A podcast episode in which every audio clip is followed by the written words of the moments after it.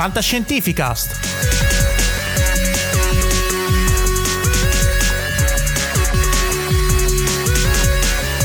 Podcast di fantascienza e cronache della galassia.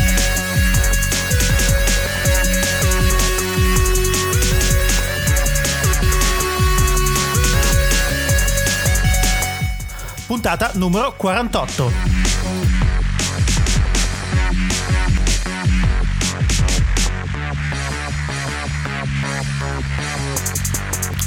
Nuova puntata di Fantascientificast è una puntata molto particolare perché questa volta alla conduzione non ho, ahimè, il fedifrago eh, socio eh, Paolo Bianchi, ma ho con me un personaggio molto più importante.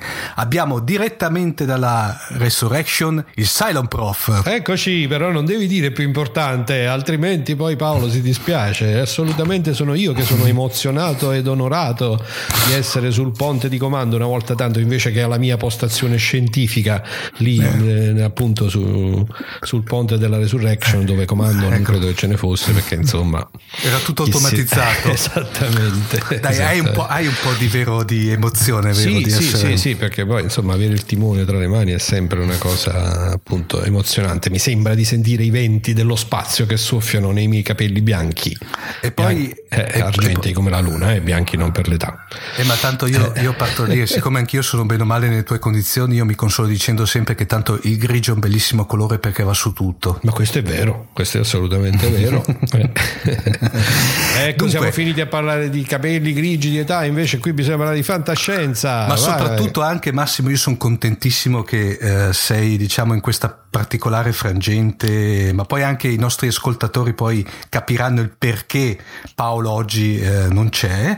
Eh, okay. Una cosa, sono contento anche perché e diciamo lasciamo tutto sulle righe, questa è una puntata molto speciale, molto, molto speciale, speciale, di Fantascientificast sì, sì. E qua ci fermiamo perché dopo dobbiamo creare l'hype, come si suol dire. Ci no? vuole la suspense, come dico io, ecco. perché così ricordo anche un po' di, delle caratteristiche fisiche. Dunque, allora direi che eh, prima di iniziare proprio con la puntata vera e propria, diamo un attimino una sorta di indice della puntata. Eh, beh, a parte ovviamente li, l'imperdibile angolo del, del Cylon Prof, abbiamo co- questa puntata abbiamo con noi, prima di tutto il nostro uomo dal Giappone, Marco Casolino che ci parlerà Pim, pim, pim, che ci parlerà praticamente di uh, un bellissimo, uh, diciamo della genesi di un bellissimo cartone animato, di un, anzi di, uh, di, un anime che è Galaxy Express. Quando si parla di Giappone non possono mancare gli anime. Poi avremo un, diciamo un team up di wow. uh, Giacomo Lucarini più Paolo Bianchi che, ci, parle, eh, vedi, eh, che ci parleranno di una importantissima uscita uh, diciamo cinematografica, cinematografica calda calda eh, direi perché ovviamente noi adesso stiamo registrando in un particolare frangente però non si dice mai la, quando, il, la tempistica di quando si registra il podcast perché essendo atemporale per cui la, questa cosa comunque di un'importante uscita cinematografica. Per cui direi direi noi non dobbiamo lasciare tracce nelle, nella linea temporale perché se un giorno qualcuno decidesse di tornare indietro nel tempo e cancellare eh, questa puntata di Fantascientifica non saprebbe quando è stata registrata. Fantastico. Esatto, però noi avendo te come Silone scarichiamo tutto il backup e ripristiniamo da un'altra parte. Questo di sicuro. ecco. Dunque, eh, che dire Massimo? Direi che bando alle ciance, eh, direi iniziamo subito con il eh, la tua rubrica per My God is full of star. star.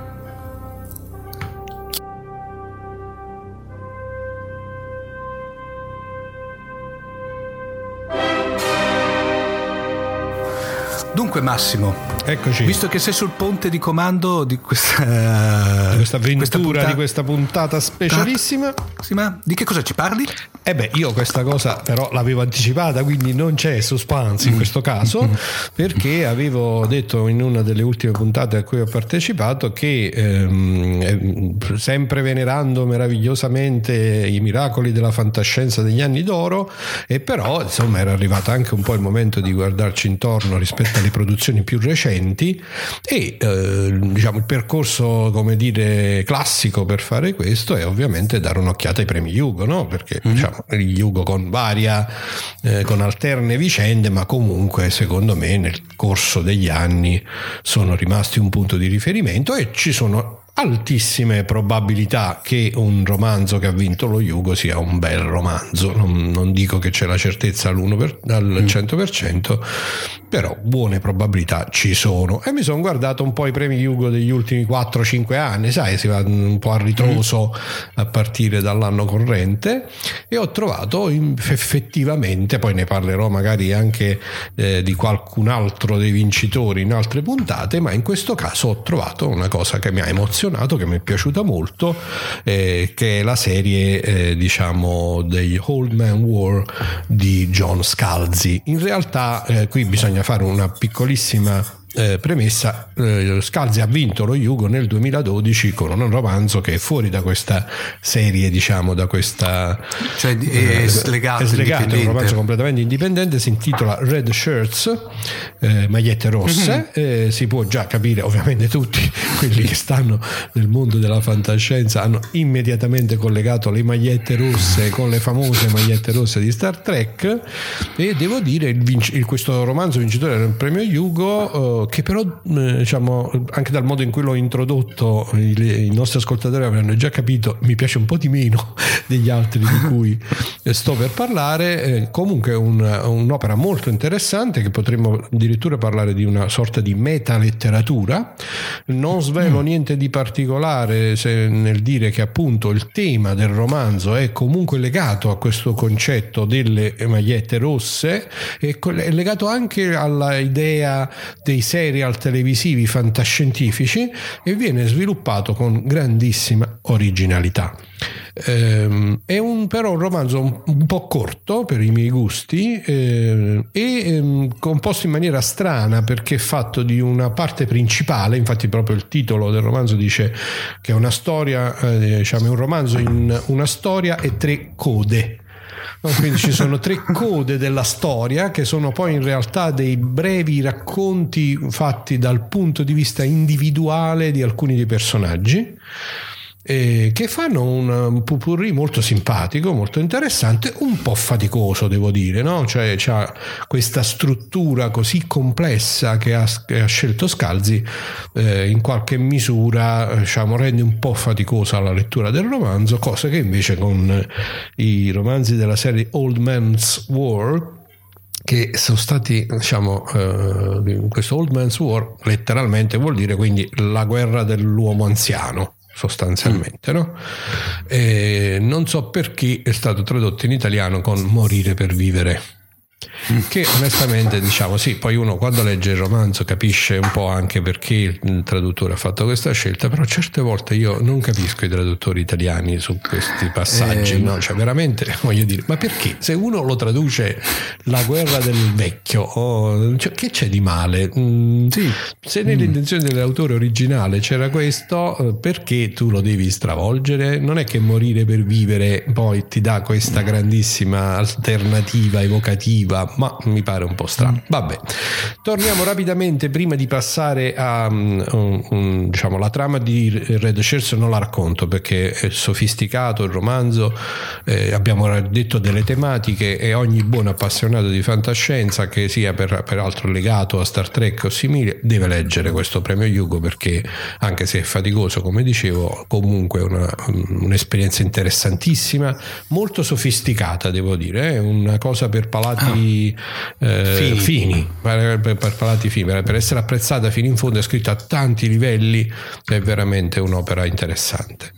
Eh, la cosa ehm, che mi piace molto, tra l'altro, di questo autore che ho scoperto è che potremmo dire che è un autore nativo digitale, cioè che in effetti è una di quelle persone che è riuscita ad entrare nel mondo dell'editoria e della scrittura di romanzi a partire da un blog, a partire da un'esperienza mm-hmm. vissuta completamente sulla rete, eh, un po' come la nostra Carla, no? eh, che in qualche sì. misura diciamo, si è avventurata anche lei su questo territorio innovativo di autoproduzione del romanzo in una versione un po' a romanzi d'appendice, no? pubblicando un pezzettino alla volta, no? come succedeva appunto una volta nelle appendici delle riviste che uno ehm, faceva le varie puntate. Qui diciamo, cambiate un po' gli scenari, abbiamo questa nuova generazione che eh, comincia ad attrarre verso di sé l'attenzione lettori e poi del mondo dell'editoria eh, attraverso appunto il fatto di pubblicare puntate su un blog, eh, diciamo appunto delle produzioni narrative. E Scalzi è uno di quelli che partendo da questo è riuscito a costruire appunto una fama internazionale, a diventare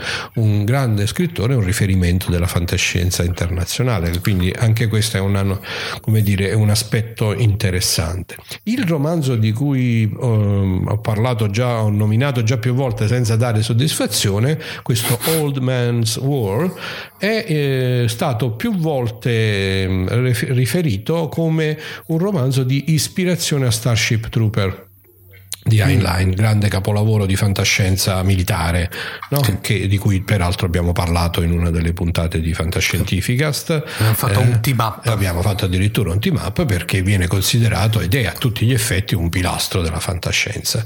Old Man War eh, prende questa idea della fantascienza militare proprio alla Starship Trooper, eh, quindi con uno scenario complessivo quale, nel quale l'umanità si è avventurata nel nell'immensità degli spazi cosmici e ci ha trovato, almeno così sembra all'impatto della prima lettura, ci ha trovato eh, una diciamo costellazione di razze ostili per cui di fatto è in guerra con queste razze ostili eh, a partire da questa cosa viene sviluppata una dinamica sociale molto particolare eh, che è fondata sull'idea che quindi la popolazione terrestre eh, emigra verso lo spazio solo quando è diventata molto anziana. Ecco l'Old Man War, la mm. guerra per i vecchi.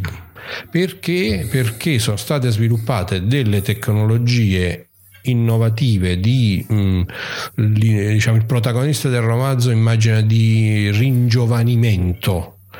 Eh, quindi sostanzialmente la cosa che si dice è quando hai superato i 75 anni il tuo destino ormai è quello di invecchiare e decadere fai la scelta di venire ad essere ringiovanito e in cambio però diventi un militare. Quindi vai a combattere quindi paghi contraltare di questo ringiovanimento con il fatto che tu eh, se riesci a sopravvivere in questo ambiente ostile eh, di fatto poi avrai come premio questo fatto che la tua vita si è allungata in maniera considerevole. In effetti ben al di là del ringiovanimento eh, c'è questo disvelarsi di quello che effettivamente accade e eh, che è una vera e propria trasformazione mm, e Scalzi costruisce in maniera magistrale diciamo, l'evoluzione psicologica del personaggio inizialmente e addirittura man mano che si sviluppa la storia anche l'evoluzione e l'ambientazione no? ci sono un po' di colpi di scena forse in parte anche un pochino prevedibili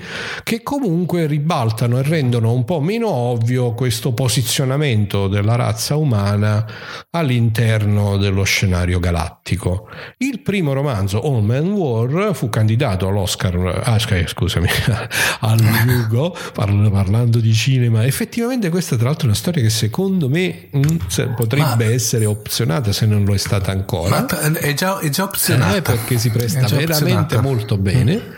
E addirittura secondo me, sai, potrebbe essere la base per un film alla Avatar si presta sì, ah. molto bene per una diciamo resa tridimensionale mm. che potrebbe veramente dare la, l'emozione che dà la lettura del romanzo mm. anche se il progetto è fermo dal 2011 ah Eh, benissimo, vabbè, dai, il fatto che si firmi per qualche anno sappiamo che non significa che venga totalmente abbandonato il mondo del cinema e i suoi misteri. Comunque i nostri ascoltatori mica aspetterebbero il film. Ecco, mi voglio augurare che sulla base di questa eh, presentazione gli venga voglia di leggere i romanzi. Sono peraltro stati tradotti in italiano, credo tutti, quella serie della serie di All Man War. Io, come sempre, ne consiglio la lettura assolutamente per, in lingua originale e, e, quindi diciamo è possibile accostarci e avvicinarsi a questa serie molto facilmente.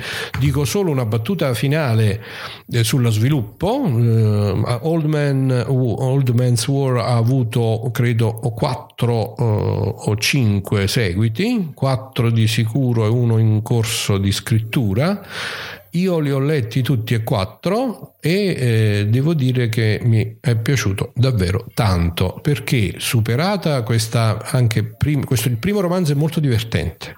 Eh, mm. Al contrario di quello che dicevo di Red Shirts, si legge molto facilmente. Eh, ricorda l'atmosfera, il sapore, effettivamente sembra a qualche volta addirittura un omaggio proprio a Starship Trooper.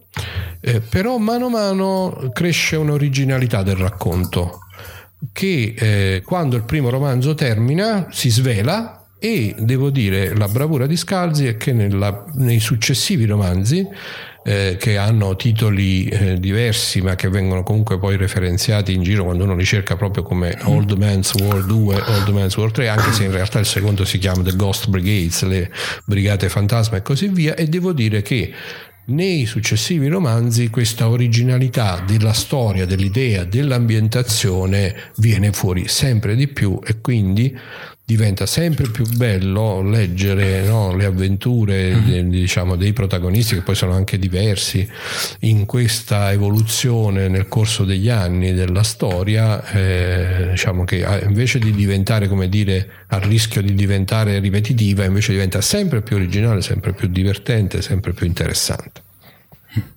ma per cui Massimo abbiamo tratto da quello che descrivi un autore che è poliedrico perché passa tranquillamente da una space opera veramente stile, sì. cioè, eh, stile Starship Trooper come anche a, a una cioè, da quanto ho capito, è un autore eh, di, grande, grande, talento, secondo sì. me. Ovviamente ne parlo da, da dilettante, non ho nessuna pretesa di fare il critico professionista, mm. no, lo dico mm. sulla base della mia, appassionati, della dai, mia esperienza di appassionato mm. e, di, e, dalla mia esperienza di lettore ormai ai miei 45 annale di fantascienza.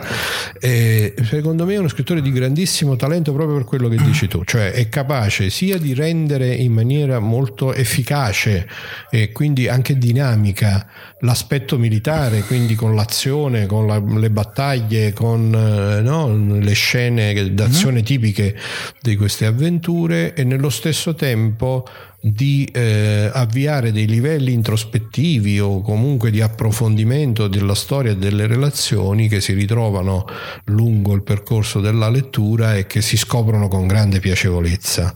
Da questo punto di vista capisco perché Red Shirts ha vinto lo Yugo, perché è un po' eh, veramente eh, da questo punto di vista mh, mm, un punto massimo della produzione di Scalzi perché effettivamente è proprio un romanzo che è scritto fin dall'inizio molti livelli, ha un livello sì, multiplo di trama, cioè la trama parte in un certo modo, allora ti sembra da, eh, secondo me, poi voglio dire da appassionato di fantascienza che conosce tutto mm. il background, ti sembra che vada in una certa direzione e quindi dici ah vabbè mm. che cosa scontata, poi scopri che non è esattamente quello che pensavi tu e dici ah vediamo questo dove vuole arrivare. E poi scopri che in effetti era riuscito a riproporre l'idea che ti era venuta in mente all'inizio ma ma lo fa in una maniera totalmente innovativa. E beh, secondo me questo è un grande scrittore, dai. Secondo te si può fare un parallelo fra Red Shirts e Player One? Cioè, a naso così sentendo mi danno l'idea di due, di due opere dedicate, multilivelli e dedicate, come dire, visceralmente ad appassionati. Ecco, da questo punto, allora devo dire, sai che Player One mi è piaciuto tantissimo Mm. Eh, quindi da questo punto di vista, da quello che mettevi in luce tu, sì, hai ragione, sono accomunati dal fatto che si vede che c'è una grandissima passione per un certo tipo di mondo. Quello di Scalzi è proprio la fantascienza in senso stretto, quello di Player One è un mondo legato eh, con l'evoluzione diciamo. della tecnologia, mm. con i fantastici anni 80 dei computer, diciamo così, mm. però come dicevi tu si sente il gusto di questa grande passione. Eh, per il resto come scrittura scrittura no, perché come scrittura quella di Scalzi è più sofisticata. Può anche piacere mm-hmm. di mhm. meno, eh, secondo me, anche se io poi devo dire, leggendo gli altri romanzi invece l'ho apprezzato tantissimo. Eh, adesso non ricordo il nome dell'autore di Player One, eh, che, uh, Ernest Klein. Ernest Klein, che non ho, uh, so, non ho, a mente se ha scritto altro, eh, se ha proseguito, se aveva, adesso mi sfugge un attimo la sua biografia e bibliografia, mm. facendo riferimento riferimento solo a Player One, devo dire la scrittura di Player One è molto piacevole, ma non arriva al livello di sofisticazione e di bravura no, di Scalzi. Per, ehm, ovviamente ho consultato nel frattempo, direi che eh, diciamo che Player One è il suo primo e attualmente unico romanzo.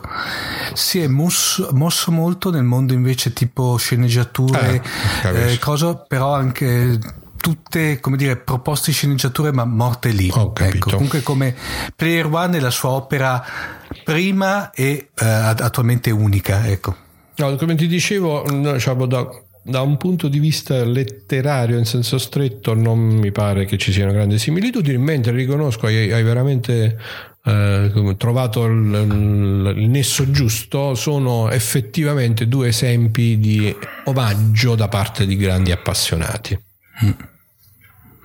Bene, caspita, no, eh, mm. mi hai messo, messo il, il, libro nell'orecchio. Lo, eh, l'obiettivo, come sai, del Oh my God is full star è sempre quello di far venire la voglia di un viaggio nell'infinito e quindi della mm. lettura di un libro piuttosto che della eh, scoperta di una nuova serie, no? quindi mi fa sempre mm. piacere, ma eh, sono il primo diciamo, a esserne contento perché appunto mi sono ritrovato poi eh, sempre grazie appunto a, proprio a, Fantas- a Fantascientificast, no? a questa continua ripresa mm. che noi poi facciamo della fantascienza da tutti i punti di vista, mi sono ritrovato a pensare, dico ma stai invecchiando e che fai? Leggi solo la fantascienza degli anni d'oro oppure solo i romanzi che ti ricordi che avevi letto e che ti hanno appassionato? Vediamo che c'è adesso un po' di in giro, no? superiamo questo senso un po' di stasi che forse effettivamente ha caratterizzato questi anni, eh, cioè, no, l'abbiamo già detto credo in qualche altra sì. puntata, che c'è un grande fermento della fantascienza cinematografica, vedo una ripresa forte della fantascienza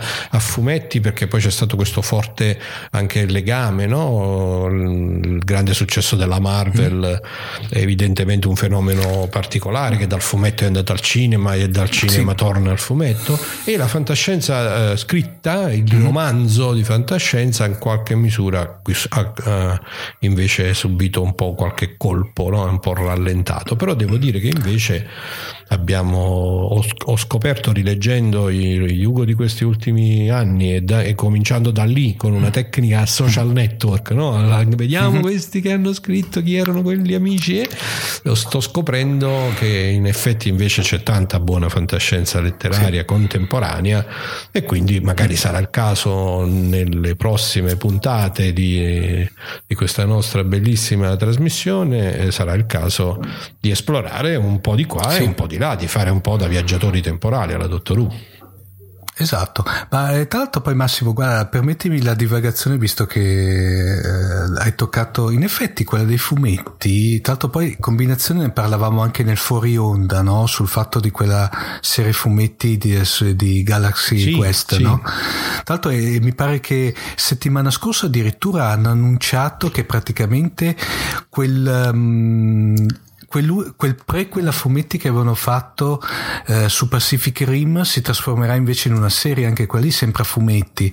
E per vai. in effetti, oh, E tra l'altro poi fumetti che poi chiamarli fumetti in effetti sono sempre più simili alle graphic novel in effetti perché e anche lì anche nel fumetto c'è stata veramente eh. un'evoluzione eh. fantastica. Ci sono tanti, lì, poi sì. una volta magari ne parleremo. Io leggo tanti fumetti di mm. fantascienza, mm. eh, c'è una grossa produzione anglosassone, in lingua anglosassone, ahimè, questo com- purtroppo è come dire un po' una caratteristica fondante di questo genere, ma mm. comunque c'è una grande produzione di fumetti di fantascienza, eh, come dicevi tu, di grande qualità, paragonabili a tutto titolo a dei romanzi di graphic novel e quindi magari qualche volta faremo un'esplorazione sì. tematica anche di questo. Sì. Ok. Va bene, Massimo, intanto grazie ancora delle chicche che ci regali. Alla prossima! Eh.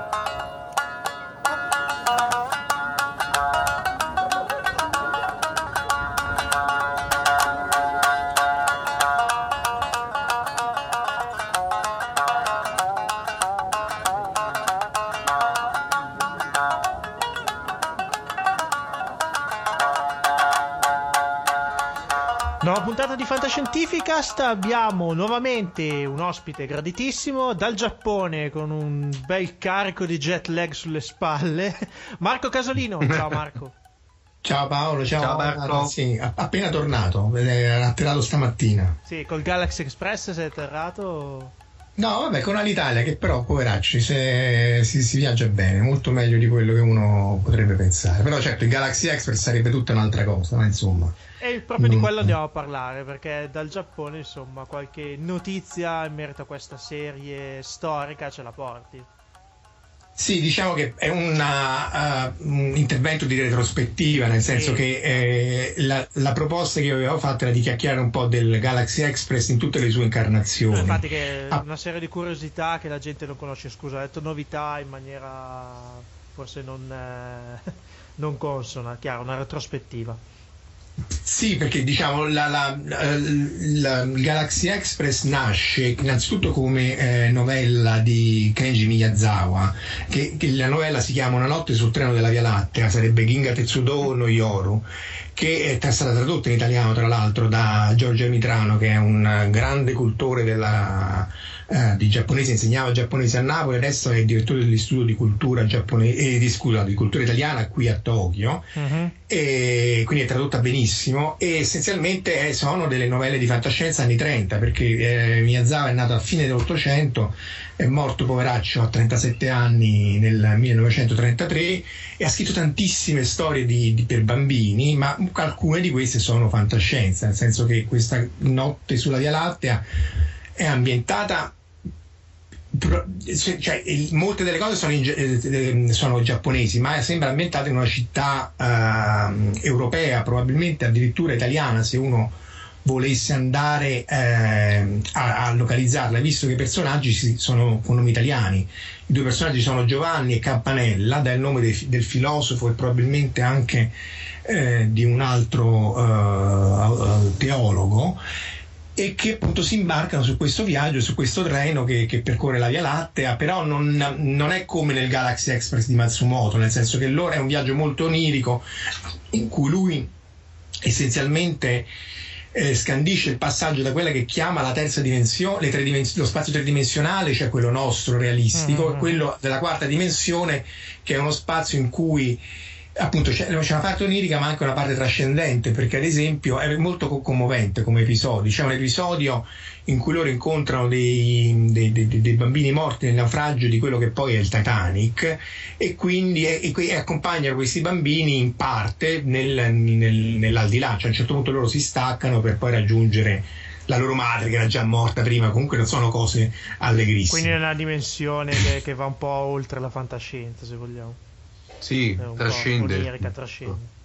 Sì, no, diciamo non è certo hard science fiction, però l'idea di questo treno che percorre la Via Lattea, che è un, Via Lattea, che è un fiume sia nello, appunto, nello spazio, uscita le, le, varie stelle, la luminosità, in un altro raccontino ci stanno gli animali che dicono ma perché le stelle sono di colore differente, e quindi lui la, la, la, l'astronomia la sa, eh, però preferisce non, essendo anche fiamme per bambini, non vincolarsi a, insomma, alla fermata mo si scende sul pianeta X come era nel, nel, che poi è bellissimo quello di Matsumoto.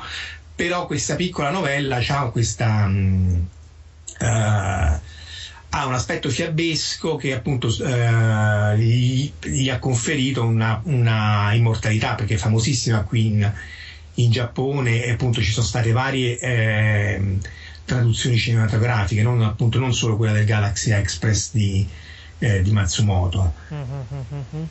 Per esempio c'è un, un, sempre di cartone animato, c'è sempre un, un, um, appunto un film un, degli anni Ottanta che si chiama appunto La notte sulla ferrovia galattica, in cui eh, animato benissimo, fedelissimo alla storia, in cui i due protagonisti sono due gatti, sempre eh, appunto Giovanni e Campanella ed, ed, è animata in maniera sublime, di nuovo è fedele al libro e quindi non, è completamente diversa dal, dal, dal, nostro Galaxy Express, ma è assolutamente da raccomandare, poi ovviamente la diamo nei, nei, nei riferimenti perché... È uscita, Marco, è uscita una, una, un'edizione italiana di, questa, di questo film?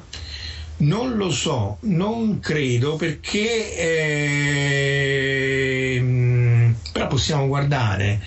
Eh, c'è sicuramente in, in inglese, ehm, non, non, credo perché non è di mainstream, quindi è, chiaro, è capace che la gente non vede questa cosa mm-hmm. e dice vabbè ma questo tu sta il Galaxy Express, dove sta Metal e Company quindi mm, magari non, non, non, l'hanno tradotto dobbiamo vedere, devo vedere non l'hanno tradotto perché non mm. eh, non, sarebbe aveva... compresa in Italia forse o non, venderebbe abbastanza probabilmente però va, va, va, va, controllata questa cosa.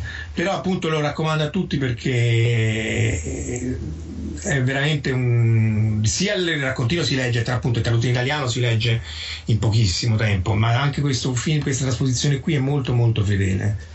E Matsumoto proprio ha eh, preso da, da, da, questa novella eh, dichiarandolo insomma l'ispirazione? Sì sì sì sì, sì a parte che voglio dire è insomma, un treno che viaggia nella galassia cioè, lui lo, lo, dichiara tranquillamente perché come che tu dici ah io vado con una che si chiama Beatrice in paradiso e non ci tanto cioè è ovvio che è quasi sottinteso eh, però appunto i personaggi non sono già, questo Giovanni e Campanella ma mm, eh, e poi il, il No, il Galaxy il 999 è un numero appunto che in realtà è opera di Matsumoto, anche il viaggio verso il centro della galassia, perché appunto la storia era del, del protagonista che voleva il corpo meccanico e sì. quindi è, è, diciamo, è un viaggio di eh, conoscenza di se stesso, che, che questo tema c'era anche nel, nella, nella, storia originale. Ah, ok, chiaro eh, c'era anche molto la perdita di, di, di, di Kenji Miyazawa che ha avuto, gli,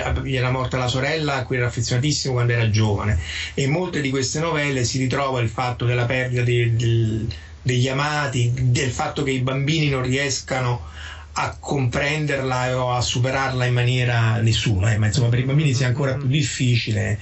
E tra l'altro, no, come novità avevi ragione tu, perché poi io te l'avevo scritta, la novità me ne sono scordata. Purtroppo il neurone è che è uscito un altro film invece di Ig Studio, se non sbaglio, eh, che si chiama L'isola di Giovanni. Questo è recente, è uscito sei mesi fa che praticamente narra la storia di, di, di, di due bambini con, con, i nomi giapponesi ma i cui nomi sono ispirati a, eh, dichiaratamente a Giovanni e Campanella perché il padre di questi bambini eh, è appassionato di questo libro e il libro proprio di, di, di Kenji Miyazawa ha, ha, un ruolo importantissimo in, in, questa storia. La storia è eh, di eh, questi abitanti delle isole a nord dell'Hokkaido, quindi a nord del Giappone, contese con la Russia alla fine della seconda guerra mondiale. Quindi il Giappone ha appena perso la guerra, la Russia tra l'altro eh, dichiara guerra al Giappone dopo la bomba di Hiroshima, c'era sempre stato un trattato di non belligeranza. Mm-hmm infatti è anche non, non, è discusso tra gli storici se poi i giapponesi si siano arresi eh, per le bombe nucleari o anche o soprattutto per l'entrata in guerra con la Russia. E un'altra parentesi storica, ancora non hanno firmato il trattato di pace, tra l'altro. Cioè, mm. ah, per cui virtualmente sono ancora in guerra. Formalmente sì, con perché poi nel 50... Con, con, no, tra Russia e Giappone non c'è il trattato di pace. E il motivo sono proprio ah, okay. queste isole queste isole contese a nord di, dell'Hokkaido, perché appunto nel 1956 tra le varie condizioni c'era l'istituzione di quest'isola in cui sono questi due bambini del, di questo eh, lungometraggio animato che si chiama appunto l'isola di Giovanni che vengono fatti sfollare dai russi appunto alla fine della guerra. E vabbè anche qui niente spoiler ma c'hanno tutta una serie di avventure è molto stile eh, studio Ghibli come, come, storia cioè molto realistico commovente e strappalacrime perché non si scappa. E, e, però uno dei punti di forza a parte il libro della, ci sono questi trenini a vapore eh, con cui loro giocano e appunto il, il, libro, il libro per questi due bambini nel film ha un ruolo fondamentale. E l'altra cosa importante è che nessuno è trattato come cattivo, cioè nella varia storia appunto i russi a prendere possesso dell'isola, ma loro sono soldati che seguono gli ordini, non sono eh, descritti come conquistatori eh, dal, um, da registi e dagli animatori. Una visione eh, neutra insomma della, della, storia della contesa. Eh, mm. Sì, esatto, anche poi incontrano i coreani, anche loro sfollati per tutta una serie di motivi e quindi è una visione in cui tutti sono eh, pedine di un gioco molto più grande e quindi poi soffrono eh, e subiscono effetti di, di, di, appunto, di, un, di, una storia immensamente più grande. E anche questo lo, ve lo racconto. Me, scusa, ve lo, ve lo raccomando. Scusate. Okay. Non preoccuparti, jet lag. Eh, due. Ah, a me è una buona Marco. Cioè, l- siamo l'unico podcast che riesce a registrare anche dopo un jet lag di parecchie ore esatto. Eh. Marco, grazie. Ringraziamo anche per questo. Beh, grazie a voi sempre. Prego, ma mm. No, eh, ti dicevo Marco, tra l'altro poi se non sbaglio eh, Matsumoto ha avuto anche il, la caratteristica di uh, uniformare tutti i suoi maggiori, uh, io mi ricordo l'anime, non so se questo uh, vale anche per i, per i manga, anche come dire um, Uh, far, uh, fare dei crossover fra le sue maggiori sì. serie perché mi pare che tra l'altro in Galaxy Express uh, compaire anche Capitan Harlock sì. che l'ha Yamato se non sbaglio volevo domandarlo anch'io questa cosa qua eh, cioè, lui comunque poi ha preso dalla novella ma l'ha in qualche modo adattata al Legiverse qualcosa del genere sì sì diciamo lui ha ricostruito completamente la cosa è chiaro che l'idea del treno che viaggia è bellissima no? perché insomma chiaro se, se, detto fra noi, che c'è di più bello del treno. Se è poi un... prendi il treno, che, che, è pure un'astronave, che vuoi di più della vita? È cioè, una delle eh, immagini forse più iconiche della, della fantascienza giapponese. È a vapore poi, no? Esatto. Quindi, e sì, lui, quindi lui si è costruito il suo mondo, è un mondo per sua stessa ammissione non eh, estremamente coerente, perché poi c'è una... Eh, Fabrizio Leporini è un espertissimo di queste eh, cose. Diciamo, sappiamo, sappiamo. C'è, c'è, una uh, cronologia più o meno precisa, però uh, non è poi così uh, stretta. Però, per esempio, viene fuori che il pianeta a cui lui vuole andare, eh, centinaia e centinaia, se non migliaia di anni dopo, è quello della regina dei mille anni, che è l'Ametal, che è poi mm. quello che nel 99 si doveva scontrare con la, la cosa. Compare Capitan Harlock, compare anche eh, come si chiama Esmeralda, la, la, la, sul, che è l'analoga femminile di Capitan Harlock, compaiono in uno dei primi episodi eh, quelli che da, in, in Star Blazers in Yamato erano uh, Willstar e la ragazza, cioè sì. Susumu Kodai e Yukimori, però solo loro perché invece lì c'era stata una guerra furibonda di copyright e di diritti con Nishizaki di cui era eh, che poi fino a lui detentore dei, dei, dei, diritti della Yamato. E quindi in realtà la Yamato compare molto meno nell'Ageverse perché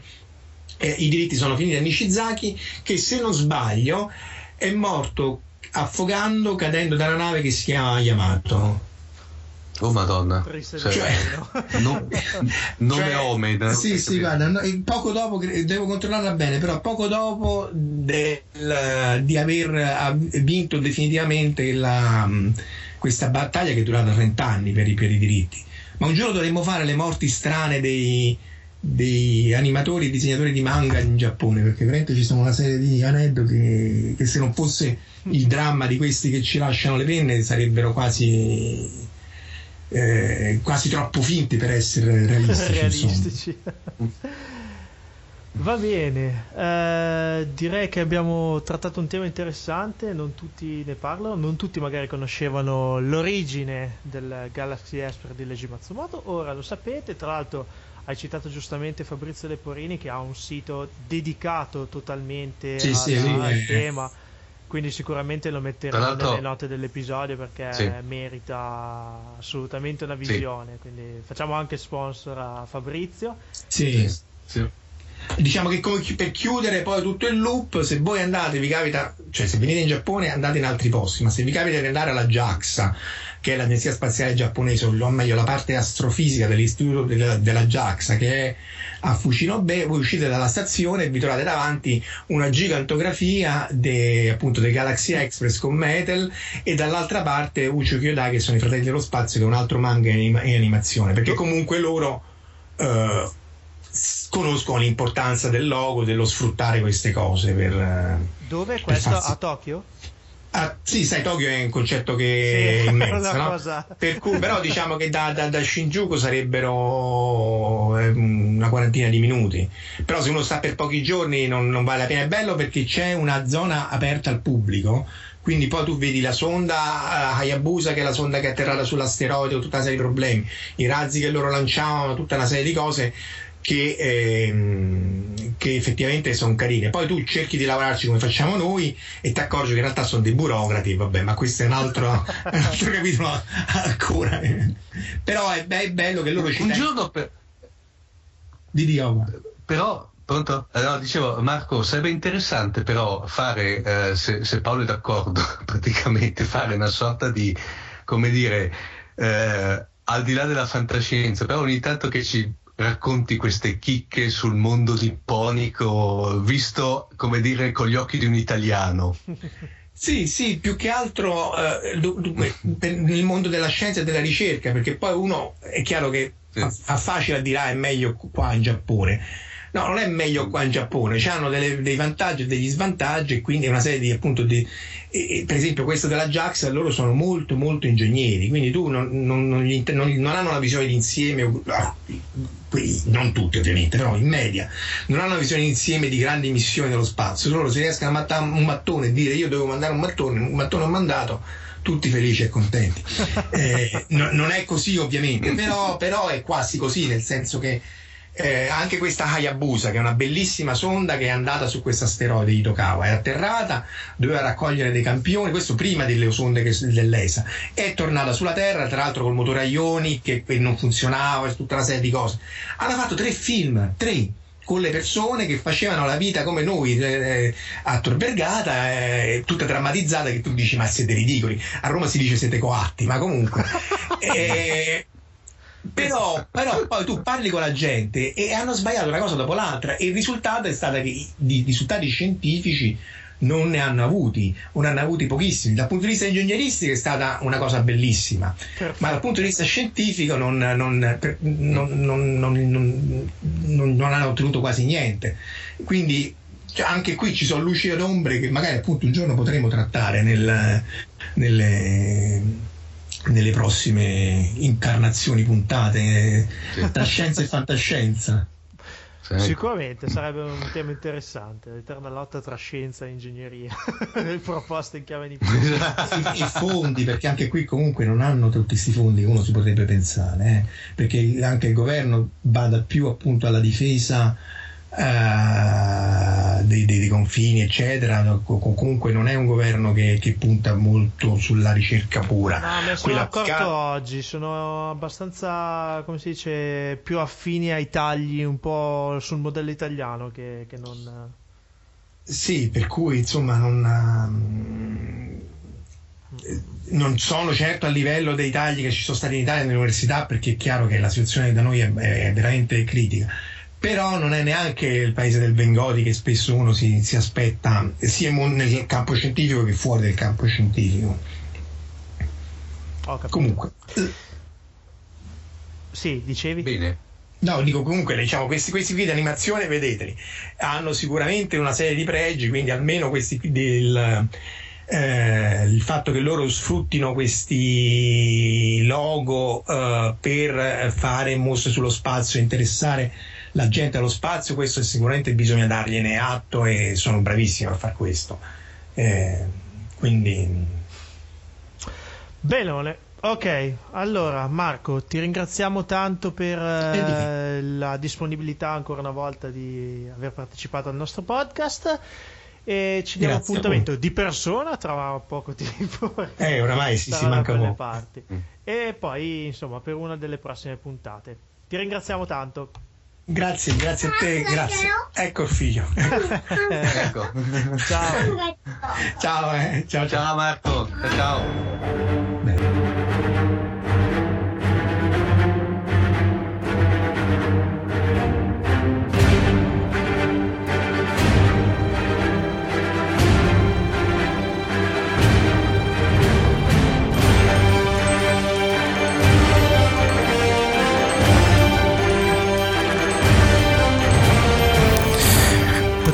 Mancare l'appuntamento con il cinema in questa puntata di Fantascientificast? Ovviamente no, perché l'uscita di questa settimana è una di quelle che ha fatto sicuramente più discutere i critici e gli appassionati della blogsfera. Stiamo parlando di Avengers Age of Ultron e ovviamente a commentarlo con noi c'è Giacomo Lucarini. Ciao Giacomo! Ciao a tutti, ciao Paolo e ciao agli ascoltatori di Fantascientificast. Tu hai detto cinema, ma forse volevi dire cartoni animati del sabato mattina. Sì, in effetti. Eh, ho visto che sei stato particolarmente critico. C'è, c'è stato entusiasmo all'inizio perché era un titolo, penso, che si aspettava in molti. Poi, poi col senno di poi, insomma, qualche critichina la fai, eh, insomma, Giacomo.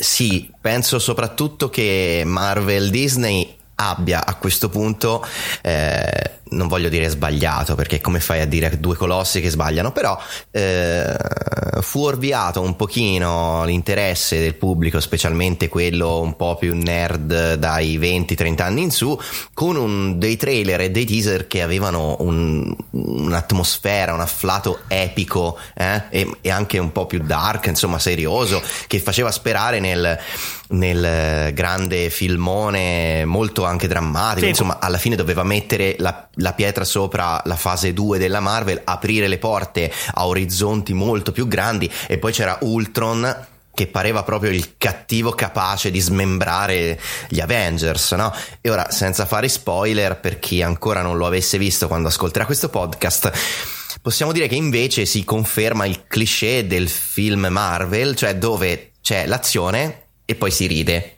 È tutto quel- quella drammaticità che si respirava dai due minuti dei teaser rimane soltanto un po' ne- nell'epicità degli scontri fisici e in particolare ovviamente dell'Hulkbuster contro Hulk ma per il Che, resto che tra l'altro ci hanno insomma, fatto Paolo, vedere per metà eh, durante, durante i trailer.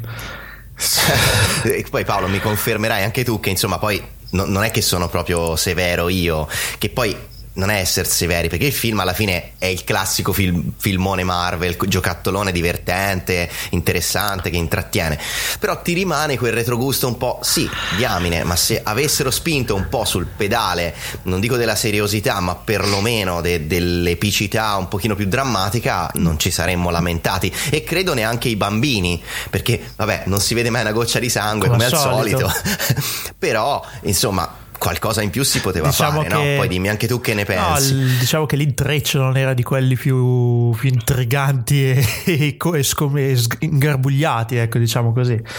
Eh, è tutto abbastanza lineare. E poi, vabbè, concordo con te che, che l'Ultron del film c'entra poco con l'Ultron dei fumetti, che era uno dei cattivi più, più, più, più, più tremendi, insomma.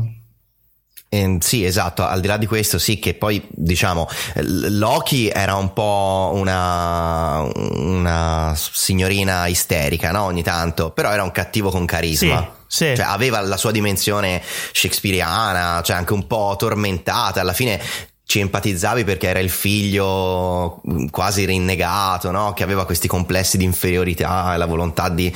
cioè ci empatizzavi. Ultron è un- un'intelligenza artificiale che si ribella al, al creatore, dai, il classico, e, e pensa che per salvare il mondo bisogna estinguere l'umanità. Insomma, queste cose molto già viste, ma miliardi Sì, di volte, sì, che sì. possono andare bene, che possono andare bene nel momento in cui però mi fai un cattivo che veramente quando entra in scena, perdonatemi adesso il francesismo, ti caghi addosso.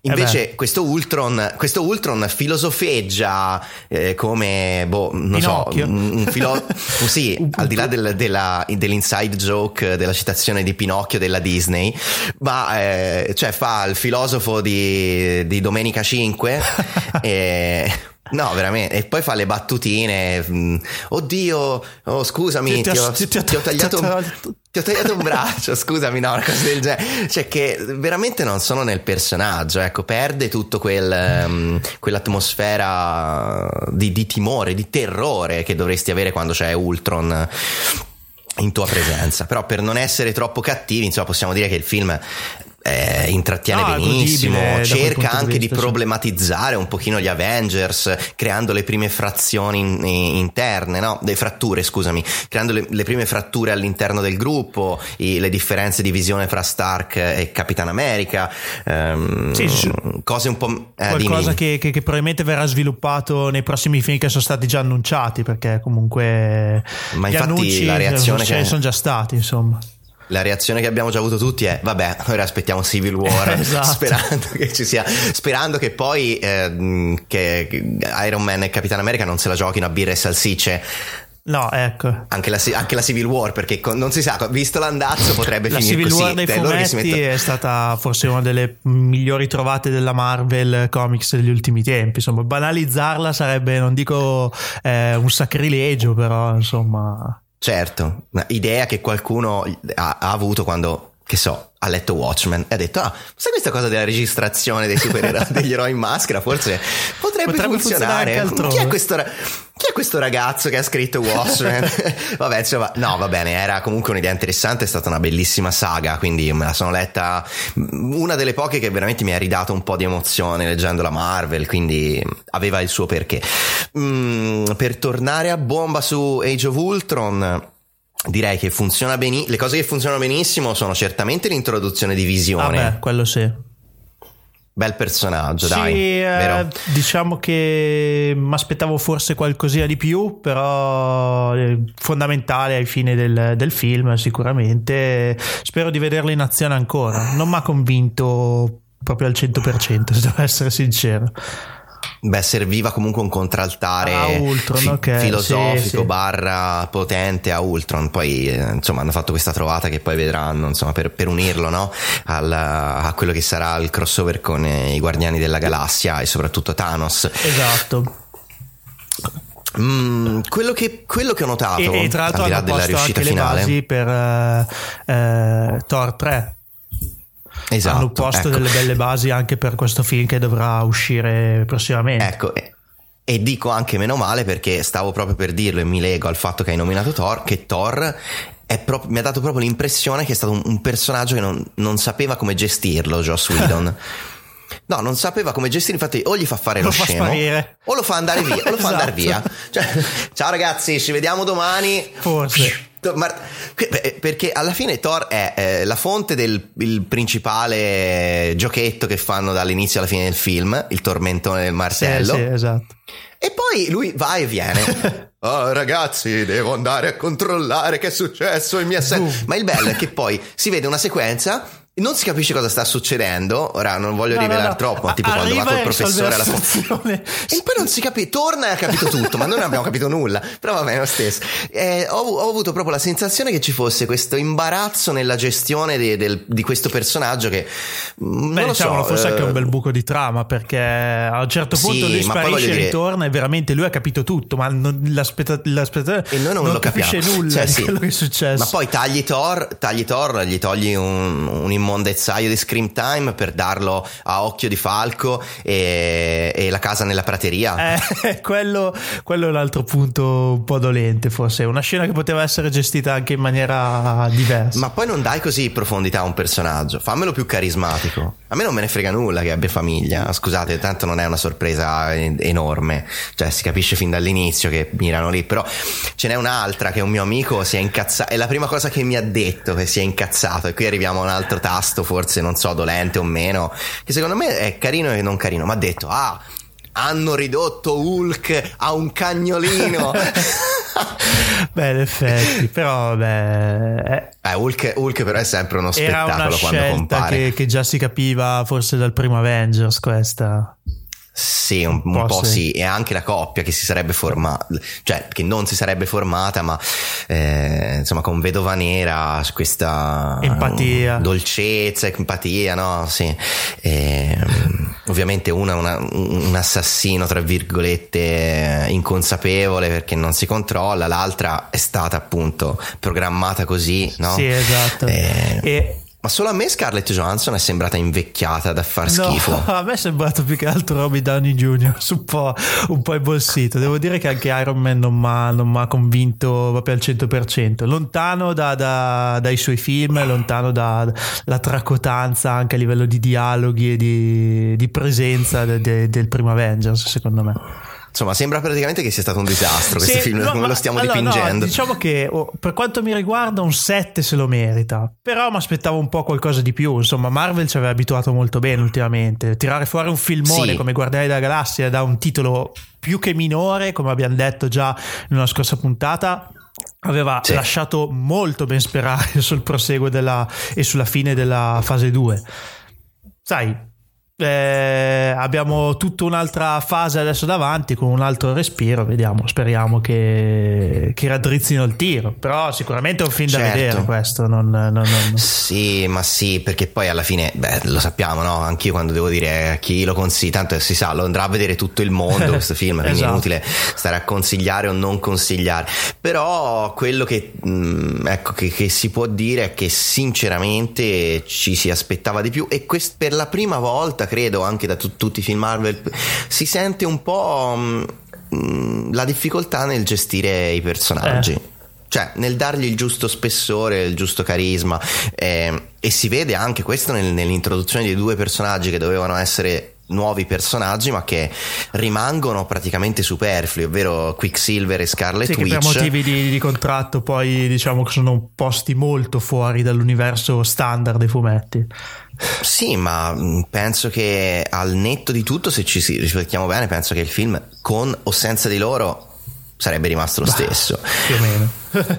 più o meno, cioè no, veramente siamo a questi punti, cioè non sono mai veramente eh, determinanti. E poi alla fine si può anche proprio discutere un po' questa decisione che c'è alla fine, ora non diciamo quale, non diciamo nessuna delle decisioni che ci sono verso la fine, però insomma vedremo cosa, cosa ne penserà il pubblico che al momento ovviamente sta premiando, ma cioè, cioè, qui è fare facili profeti, dire oh avrà successo planetario grazie al, Grazie- grazie al bigolo Eh, Esatto. voglio dire cioè, gra- grazie al guanto delle, de- però insomma mm, io mi aspettavo qualcosa, qualcosa di più e questo credo che sia un- una cosa che molti diranno eh. Bene, questo era 12 minuti un film con Giacomo Lucarini. diamine siamo no, andati vabbè, lunghi no, tranquillo. Anzi, volevo chiederti ancora una cosa, dato che parliamo di casa Marvel, perché eh, io me lo son perso, me l'hai consigliato prima nel fuori onda. Daredevil.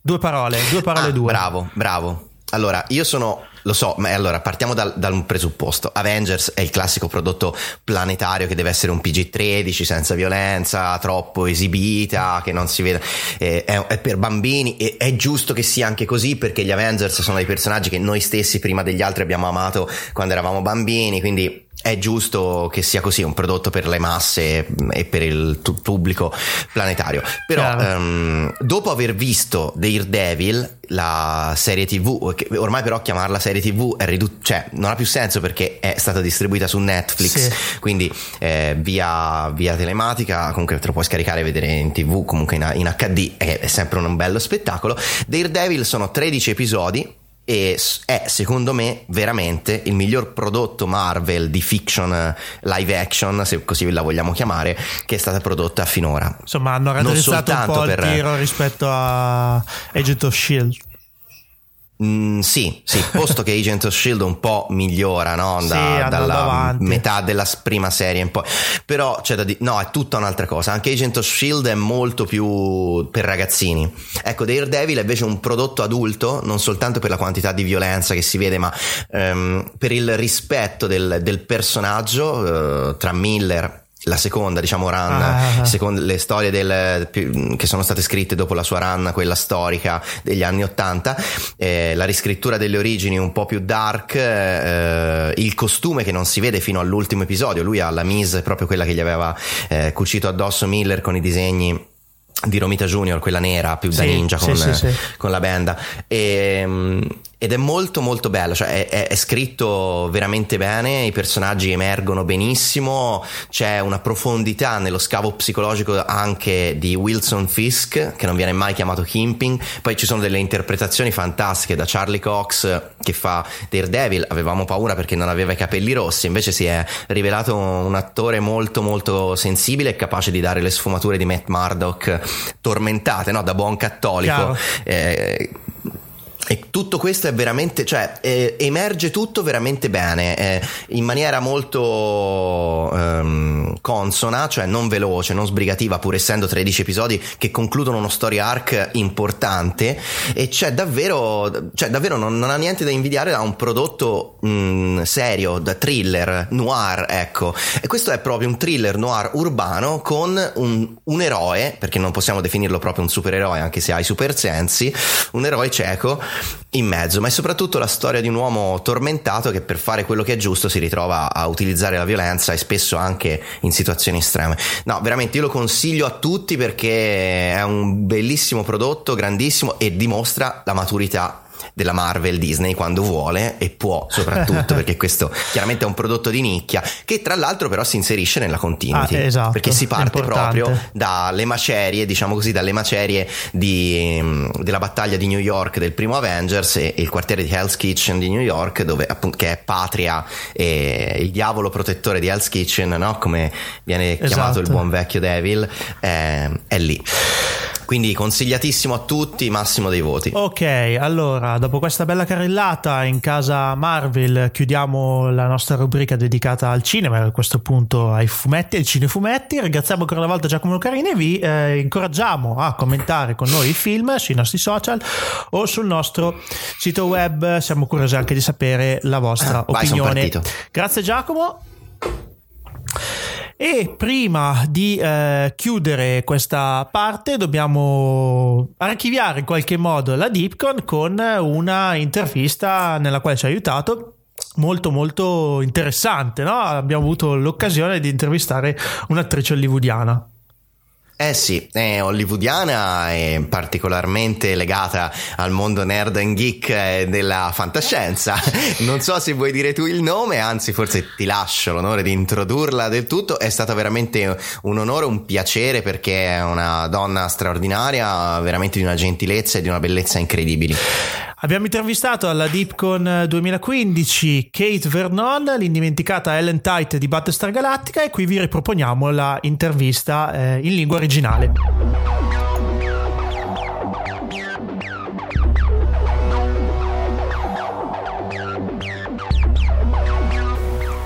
Kate Vernon uh, a DeepCon 2015. Uh, we are very pleased to have you here and um, we have to ask you a question. Not only a question, but I, eh, a, the, the question. A good question. A good question, I hope. what is your relation with your character in Battlestar Galactica? Mm. Well, Ellen Tai has been my favorite character. She is a very flawed human being which I love because I think we're all flawed.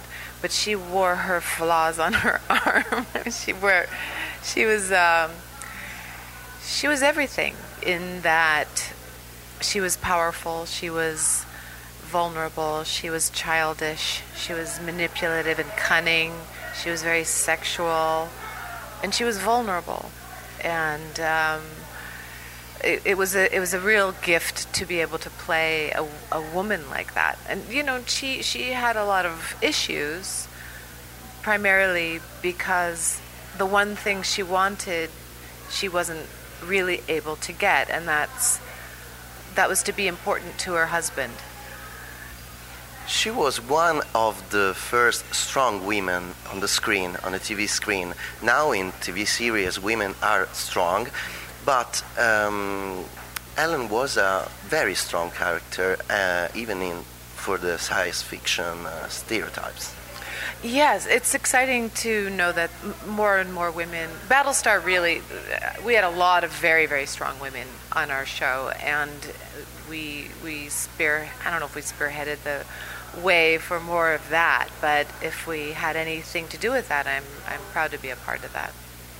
You worked in uh, TV, you work uh, for the big screen, uh, you work with uh, Spike Lee, and uh, in TV you was directed by uh, Eddie Olmos. Um, what, what is the difference with um, cinema and TV in the acting and the directing? Television typically shoots a lot faster than film. So on film, you get to take your time. You can do uh, half a page a day in film. Um, in television, you need to do like five to eight pages a day. It's uh, it's just a lot faster.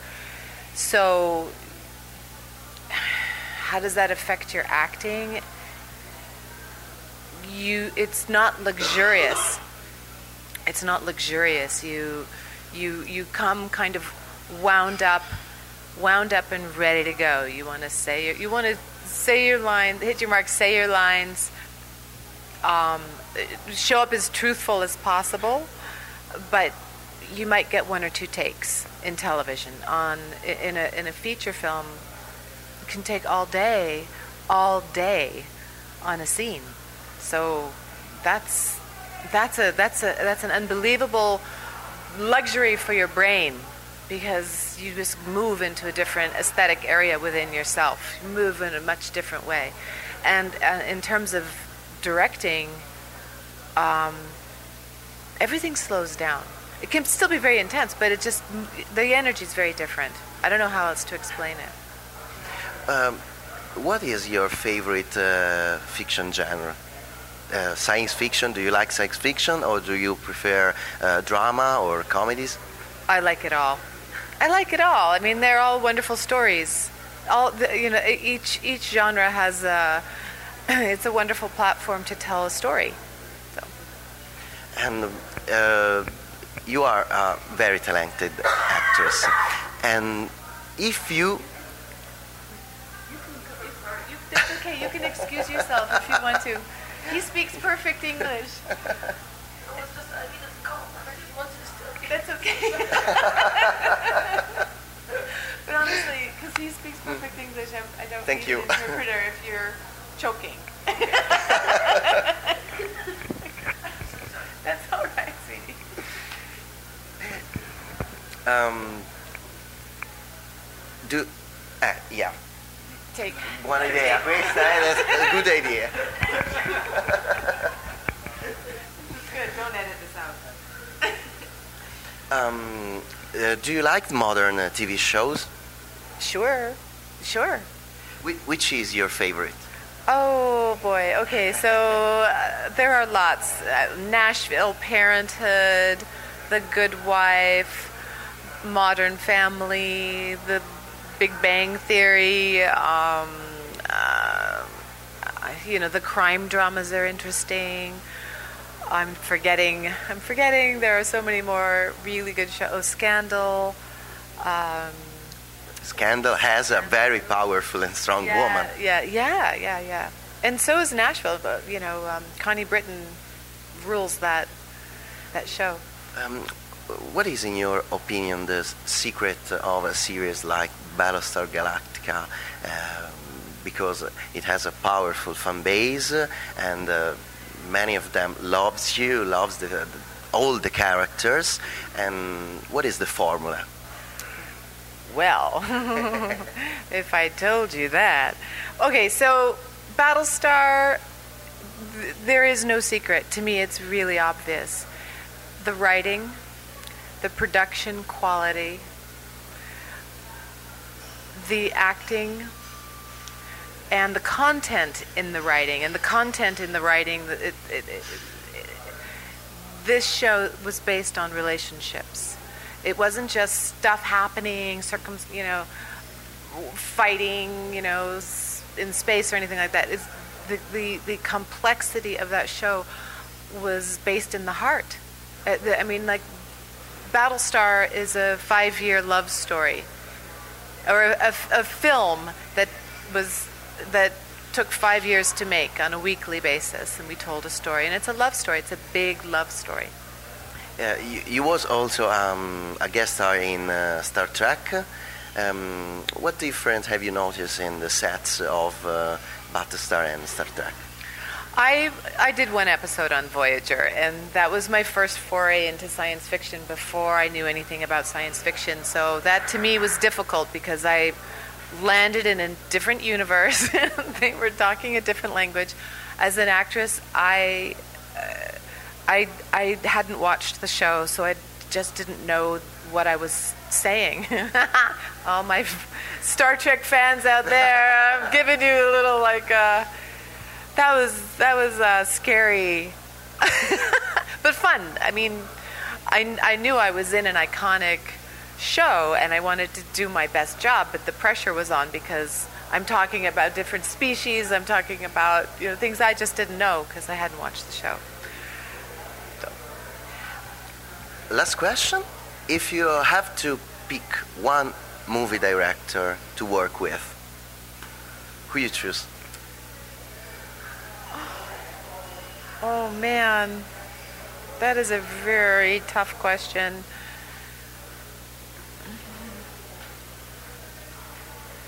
I would really like to work with Clint Eastwood. Good choice. I would like to work with him.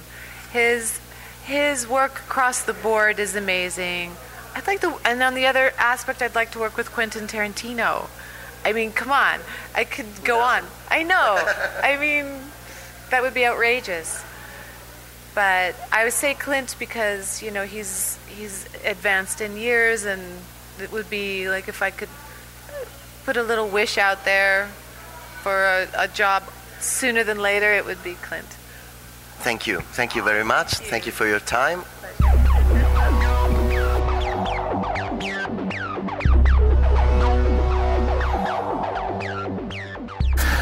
Siamo giunti alla fine di questa puntata di Fantascientifica. E come vola sto Eh? tempo però, eh? Caspita, Massimo, non ti, Quando si ascoltano cose non ti eri manco abituato alla, alla- alla poltrona di comandante che già ti facciamo sloggiare. Questi iati temporali mi fanno veramente venire il mal di stomaco. Io ormai eh, già mi vedevo in una dimensione parallela in cui c'era Fantascientificast con al ponte di comando Omar e Max. E ascoltiamo il nostro ospite Paolo Bianchi che parla di. Ah, potremmo E farlo una invece- volta, secondo me però è la volta buona che dopo ci picchia tutte e due. Assolutamente. Dunque, diamo in conclusione, Massimo, diamo i contatti di, eh, per, diciamo, per, eh, per le coordinate astrali di Fantascientificast. Abbiamo il nostro sito internet che è www.fantascientificast.it e segnatevelo bene questo indirizzo, eh. Segnatelo Bene. ragazzi, segnatelo, fissatelo No, nella via. memoria. Poi abbiamo la casella di posta elettronica che è info fantascientificas.it, anche questa. Eh, poi abbiamo la nostra pagina Facebook eh, che è Fantascientificast, il nostro account Twitter che è eh, chiocciola fantascicast e diciamo buon ultima anche perché utilizzata veramente poco la pagina Google Plus che è Fantascientificast. Eh, Stava per scappare il solito commento un po' salace. eh, Comunque, digitaliano magari. Digitaliano, ecco chi fosse interessato può ascoltare di- diversi commenti sui social network alcune delle puntate di Ah, Digitalia. Dunque, ragazzi, Però dobbiamo dire che Fantascientificast quindi è presente a 360 gradi con tutti, su tutti i moderni mezzi di comunicazione e di contatto. Quindi dovete scrivere, dovete farvi sentire, In- interagire. perché evidentemente la passione che certamente tutti gli ascoltatori di questo podcast provano per la fantascienza deve essere anche alimentata da un po' di sano confronto, da qualche commento. Per esempio, potete intervenire e dire l'intervento del Cylon Prof è stato bellissimo. Ecco, questo ve lo raccomando e ve lo No, consiglio. anche perché gli- i, commenti negativi verranno bannati. Eh. quelli negativi i 10.000 commenti Negativi. negativi del tipo ma vedi questo che dice saranno immediatamente cestinati Ecco. E poi ragazzi mi raccomando lasciate una recensione su iTunes perché ve- vedo che ultimamente mi la- latitate un po', eh? nel senso che... Mm, questo è male perché purtroppo le recensioni su Sì. iTunes servono Ecco, Eh, dunque eh, diciamo ritocchiamo l'hype come vi ripeto ragazzi questa è, è una puntata, È una puntata speciale. molto speciale di Fantascientificast avrete a brevissimo delle comunicazioni subspaziali da parte del ponte di comando che spiegheranno alcuni eventi prossimi venturi molto ma molto ma molto importanti comunque e succosi, e succosi molto succosi ma ten- teniamo soprattutto a, di- a, dire una cosa Massimo così almeno tranquillizziamo magari anche gli ascoltatori che non vi libererete tanto facilmente di noi giusto? Anzi, anzi, anzi eh, ecco. comincerà a strisciare nel vostro subconscio l'idea che qui c'è in atto un subdolo piano per la conquista dell'universo. Eh beh, non per niente, scusa Massimo, finalmente mettiamo, mettiamo in, in azione e definiamo il tuo famoso piano sempre quello, quello, che abbiamo diciamo così steso mm, ecco. uh, the plan ecco. durante le primissime puntate di Fantascientificast. Ah, a proposito Massimo colgo l'occasione che siamo io e te perché se no, Massi, eh, se no Paolo mi tronca ti porto i saluti di Ellen Tite Dunque, io non volevo esprimere proprio pubblicamente l'invidia che ho provato nel vedere la vostra foto mm. abbracciati, diciamo, a questa simpatica bella attrice, e però tu mi ci tiri e va bene. No. Capisci eh. bene che come Cylon Prof. Eh, Comunque, sono, guarda, ribadisco eh. una persona di una disponibilità e di un'amabilità unica, veramente, Kate Vernon, veramente molto molto solare. Solare, sì. ma poi anche veramente massimo, cioè, mh, sai, il problema mio è che quando te parli di certi personaggi, ovviamente non, eh, quando ce l'hai davanti io eh, so solamente una scena, questa è bellissima, la devo raccontare questo aneddoto che... È, vai, vai, racconta. Allora, eh, finisce l'intervento Kate e c'è diciamo quella che viene definita nelle convention di fantascienza la sessione autografi, no?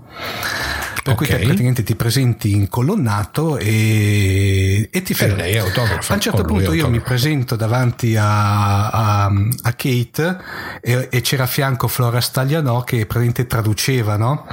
Allora mi chiede, le do la fotografia, eh, io ovviamente ho avuto, appena me la sono trovata, come dirti, a 40 cm di distanza, ho avuto un blocco immediatamente sei diventato tutto, tutto rosso, rosso? beh, eh, sai, la, esatto. la guardavi con occhi spalancati. E gli ho detto sono molto emozionato eccetera. Combinazioni in quel medesimo istante ovviamente con un tempismo eccezionale chiama mia madre sul cellulare.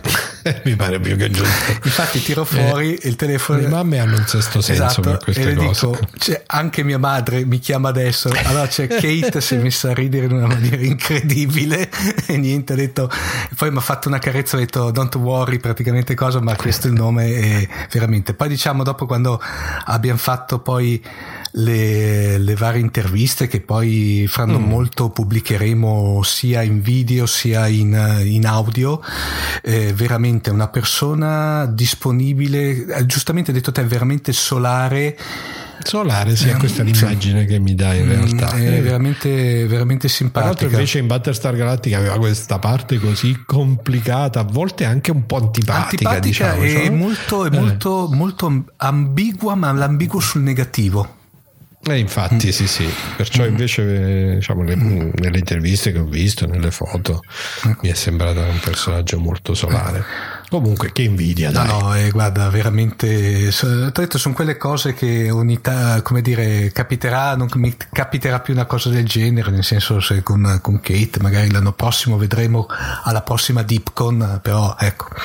Bene, Vedremo, va bene. Per intanto accontentiamoci dell'hype, lasciamo che i nostri ascoltatori si eh, lambicchino il cervello per capire cosa stiamo, stanno tramando no? diciamo, sul ponte di comando di Fantascientificast e diamo un saluto con una, ovviamente appuntamento a una prossima puntata. Ok, ciao a tutti ragazzi e lunga vita e prosperità. Sempre. Ciao. Ciao.